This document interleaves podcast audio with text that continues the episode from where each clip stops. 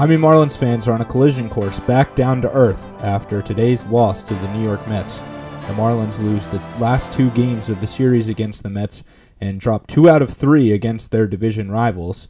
And all of a sudden, the Marlins are staring at a seven and three record, and back-to-back losses. And some of the holes in this team have been exposed over the past two nights. What's going on, guys? It's Ethan Badowski here, here to recap the last two games of the Mets and Marlins series. We talked about game one after the Marlins were on their winning streak, but their winning streak sadly came to an end on Saturday night, and the losing streak started um, with a loss today, this afternoon, against the Mets in game three of the series. Um, it was it was a tough game for sure. Um, the Marlins, you know, they kind of you kind of saw some of the things that you were concerned about coming into the year with the Marlins. Um, there was some bad umpiring, but nevertheless, the Marlins got beat the last two nights, and they need to rally again. Still, the Marlins sit in pretty good position. They're in first place in the National League, so all things considered, it's really not that terrible. We're complaining about being seven and three after ten games with a makeshift roster, um, and it seems like the sky is falling but it's really not. And the Marlins have a chance to get back on track in this next week. So let's go into the games. Let's talk about game two and three here as we go to the pad. Um, game through game two, excuse me, was an eight four loss to the Mets. Daniel Castano got the start. He was the other piece, the throw in, you could say, in the Marcell Ozuna trade to the Cardinals. All four players that the Marlins acquired in that trade have now made their major league debuts. Obviously, Zach Gallen is now with the Diamondbacks. As a result, the Marlins have Jazz Chisholm in their system. We might see some of him this year, um, but nevertheless, it seems like the Marlins won that trade, especially considering now that Ozuna is in a different organization completely. He's with the Braves. Um, but Castano made his way up. He had a good year last year, made his way up to the big leagues this year as a result of all this roster movement going on. Um, he was okay. He wasn't great. Just try to follow in line with what other guys have done before him over the course of this last week. McNeil 0 for 4, a couple of strikeouts last night. And swings through that one. There are two outs. He's not had a problem getting ahead, Paul. He's had a problem putting the hitters away. Well, he puts away Dozier on a pitch that he thought might have been a little outside, but nevertheless, his second strikeout of the game. 0 2 to Billy Hamilton. And Castano teaches him how to say goodbye with the strikeout. He, he, he had a high strike percentage. He threw 50 of 76 pitches for strikes. Um, he went four and a third, allowed five hits and four runs, all of those coming on two two run homers, including Gator great Pete Alonso, who got on the board. It was his first home run in 10 games. Um, so he just kind of got beat there. Um, he had four strikeouts, though. It really wasn't terrible. He didn't let the game get away from him, but it certainly wasn't great. You can't be giving up two home runs, um, you know, especially two two runs, and and the Marlins offense didn't really help him out that much. Um, the bullpen kept it in check for a pretty good while. Forsythe got one back with a home run, and then they got one back to go up 5 2. And then it looked like the Marlins were going to scratch and claw their way back into the game when Monte Harrison um, delivered his first RBIs on his second hit of his career. Um, he took a nice, you know, he, he took a, a pitch um, and and did did a nice piece of hitting to drive it in in between the shift um, through the right side of the infield. Here's a 1-0. And a ground ball. Is oh. it going to get through? It does. That'll bring home one, and it might bring home a second. Here's the throw. It's not in time, and Monte Harrison comes through with a base hit and drives home two runs. It's a one-run game. Here we go. I tell you, the two-out rallies with this Marlins group. It was a really nice piece of hitting from Monte, and we'll talk about him later. Um, there's plenty of talk of you know to talk about there. But it was a nice piece of hitting and good to see him, you know, not trying too hard, not trying to do too much, just kind of shooting a ball the other way, picking up a couple RBIs. That was really good. That was maybe the one positive on the offensive side of the ball um, from Monte in this series. So um, after that, you know, it was 5 4, and the Marlins looked like they were scrapping their way back into it. But again, the bullpen finally kind of blew up. Um, and and you know I talked about it in the video after the win on Friday night um, that it was kind of coming because the bullpen has been so taxed that the Marlins needed a long start. They didn't really get one um, in either of these two games. Um, we'll talk about Pablo's start in a minute. But I mean, you know, four and a third is not really what you're looking for, and so the bullpen had to pitch the majority of the game, um, and it got to them. Uh, Brian Moran put two on, and then Josh A. Smith led up the three run home run that broke the game open, and that was all she wrote from there. The Mets went up 8 4, never looked back, and that was the final score. So they finally got to the bullpen. The Marlins bullpen, you know, the, the the weight that's been on their shoulders the past couple day, uh, few days, the weight that was on their shoulders in Baltimore, kind of finally caught up to them, um, and it was a tough night for the bullpen. The Marlins lose game two, eight to four. Now, let's go to today's game, Sunday afternoon's game. Um, the Marlins took a four-two loss in this one. It was closer than it, it, you could say it was closer than it, it, the score. You could also say it was, um, you know, the the score doesn't give the Mets justice um, in terms of you know how good they were at keeping the Marlins off the board. Um, but let's talk about it. Pablo, you know, I said we needed six innings from him. We needed a long start from him. He got five, which was pretty good. He could have gotten six. He only threw 80 pitches. Um, but I haven't loved how quick Mattingly has been to pull starters, um, especially considering what's going on in the bullpen right now. Um, but he gave Pablo the hook after five. Uh, I kind of thought it was a, a, quick decision from him, but anyway, let's look at the line for Pablo. He let up five hits, three runs. He walked four, and he had four strikeouts. The changeup was really working for him. It was it was a really nice pitch. Probably should have had a couple more strikeouts. Um, he was getting squeezed by the umpire. The umpiring um, in in this game was really terrible on both sides. I mean, you know, I, am not going to make the excuse and say the Marlins lost because of the umpiring because they didn't. The Marlins had plenty of chances to win the game despite the umpiring.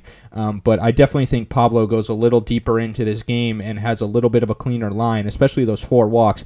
If he's not getting squeezed so much, um, it was really just a poor effort from the umpire on both sides. Um, but you know, like I said, that's not the reason the Marlins lost the game. Um, you have to still win the game despite the umpire when the umpire's bad, and the Marlins were unable to do that. Um, so pretty good from Pablo. Not what we saw in his first start, um, but uh, pretty good all things considered. Um, he he held it together, and you know he got out of some tough jams without a ton of j- damage. Um, Corey Dickerson dropped a fly ball in left field that should have been caught. That would have gotten the Marlins out of the inning with one run instead of two runs in the third. Um, but you know it, it, was the little things for the Marlins kind of caught up to them today, and um, I think that's one of the biggest reasons that they lost this game. Uh, let's talk about some good things. Um, so Aguilar had the bomb. They were down three nothing, and then Aguilar hit a two-run bomb to get them back into it. You're thinking, okay, here we go. You know, this is this is them fighting and scratching and doing everything they can, riding the wave as they've been doing. Um, but it just kind of wasn't enough. They didn't get enough offense from the rest of the guys because afterwards, um, Tarpley loaded the bases. Stephen Tarpley came in and loaded the bases, and then Mike Morin came in. He only let up one, which was good. He held it together. He had one out, um, and the bases loaded, and he let up only a sac fly. Um, but that got it to 4 2, and that just was too much for the Marlins. It was insurmountable today um, because, and one of the main reasons is because they were really poor with runners in scoring position. They were two for 10 with runners in scoring position, and two of the guys um, that were the worst in those situations today are two of the guys that you're looking for for a ton of offense. Um, you know, hopefully, if you're the Marlins, and especially if you're Marlins fans right now, which is Monte Harrison and Jonathan Villar. Today they were a combined 0 for 9 with 8 strikeouts. Both had the golden sombrero. They left 11 guys on base combined. That's really poor out of the 9 and 1 spots. You can't be getting that kind of production. You know, you need those guys to drive in runs. Monte needs to do better. He needs to drive in runs with the bases loaded. He had bases loaded, I think, twice and he came up empty both times. VR had a really tough series. We'll get to that in a second. Um, but it, again, the little things kind of added up for the Marlins today. Bad situational hitting, um, kind of going back to the old Marlins, the Marlins that can't hit with scoring runners in scoring position ever. Um, the Marlins that you know the bullpen kind of gets to them, but the bullpen, you know, they only allowed one run today, but still. Um, they, they needed to have Pablo's back a little more than they did, especially with the way the offense was producing. So it, it wasn't enough for the Marlins. Um, they get the two run bomb from Aguilar, but again, the little things add up, and the Marlins lose, and they drop the last two games of the series. So let's take a look at the series as a whole. Let's start with the bad. Um, like I like I've been talking about for the past you know few days, it, the bullpen is taxed. The bullpen needs a rest. Um, we've got Elieser and Yams coming up in the next series. We'll get to that in a second. Um, the bullpen's taxed. Thankfully, there's two days off this week that will be huge for the Marlins um, because it'll get those guys a chance to kind of sit and reset. Um, and and that'll be huge for them. But the bullpen needs some help, and the reason the bullpen needs some help is because starters aren't going deep, and that's the next thing on the bad list is that the starters need to pick up the bullpen. They need to start going deep. You know. Um, Mejia had 60 something pitches in the third inning the other night. That can't be happening. Castano had a bunch of pitches, uh, had 76 pitches through four and a third. That can't be happening you know, these guys have to start throwing cleaner innings. They've got to start working quicker innings, pitching more efficiently, attacking the strike zone more, um, because they're setting up the bullpen to be taxed. And the bullpen's doing a pretty good job. They're doing all they can, but eventually it's going to catch up to them when they're pitching, you know, four or five innings every night. The Marlins starters have to do a better job of going deeper into games. The next bad thing, bad situational hitting. We just talked about it. Two for 10 with runners in scoring position today. That's really not good. That's really, really bad. You can't be hitting 200 with runners in scoring position consistently and expect to win a bunch of ball games. Marlins need to do a better job hitting with runners in scoring position like they were doing in the Baltimore series, like they were doing in the Philly series, if they want to get more production out of this offense. But yeah, we, we had guys out there. We just didn't get the big hit. And but honestly, they had the same thing. Uh, they could they both teams could have scored a ton of runs if they got some big hits. So um, you know, it was kind of even from both teams leaving guys and having opportunities and didn't really capitalize. Villar's got to come up bigger. Monte's got to come up bigger. Dickerson has got to come up bigger. He was a little better in the last few games, um, in the last couple games, I mean, but he's got to come up bigger. He's got to drive in some runs. You know, the, the the the lineup is light. You know, you're not wanting to see Berti, I'm looking at it now. Berti, Joyce, Lavarnway, and Eddie Alvarez in the lineup every day. That's not the lineup that you want to see every day. But those guys have to come through. And, and and the guys that really need to come through are the guys that are in the lineup every day, like VR, like Monte, like Dickerson. So um, you know, even Joyce, who's going to be in the lineup more often than than a Lavarnway or an Eddie. Um, but might not be in it every day. He's got to come through, and and those guys had some really tough at bats in some port in some um, you know big situations, and then VR and Monte. So let's talk about um, Villar, you know, he's a good player. He's going to go through up and downs. It happens. Um, it's really frustrating when he goes through downs because we know what he can be when he's good. He had a really, really tough series. He had a lot of really bad at bats the last couple nights. He's got to be better if the Marlins want to get this offense going, especially because he's hitting in the leadoff spot. Let's talk about Monte you know, I've hyped Monte up as the next big thing. I still think he's going to be a really good major leaguer. I'm not going to re- overreact to six or seven games, whatever he's played in now. Um, but he's got to be better. His approach is really good. Like his approach is what you know more than what I expected from him. He's working deep counts. He's working three ball counts. Um, he's laying off, you know, tough breaking pitches, laying off off speed stuff. Um, so that's really good. That's what you want to see from Monte. But he has to put the bat on the ball. He swung through a lot of good fastballs that were over the plate today from deGrom, from Hughes, from uh, Edwin Diaz. Uh, his his strikeout against Edwin Diaz was 97, 98, 99 over the plate, and he just swung right through all of them. He's got to start putting the bat on the ball more, making more contact. He's still going to be a good player. I really like his approach, and I think results will come with approach, but results will also come with putting the ball in play, and he needs to do that more. There's some fine tuning that needs to be done with Monte, but I still think he'll be a good player. I'm not panicking yet. I won't mind if they send him back to the alternate training site. Um, I think it's a possibility but also you got to let him work out the kinks. Um, and and I think you know he if he makes some small adjustments with Rouson and starts putting the ball in play more, he'll be a, a good hitter. Let's talk about the good because we haven't done a lot of that. Corey Dickerson, after hitting a little bit of a funk, had three hits the last two nights. That's definitely a good thing. You want to see him get going. Brian Anderson is still really good. He was three for seven with a walk the last couple nights. A, a, a negative is that he had four strikeouts, so every time he got out, he struck out.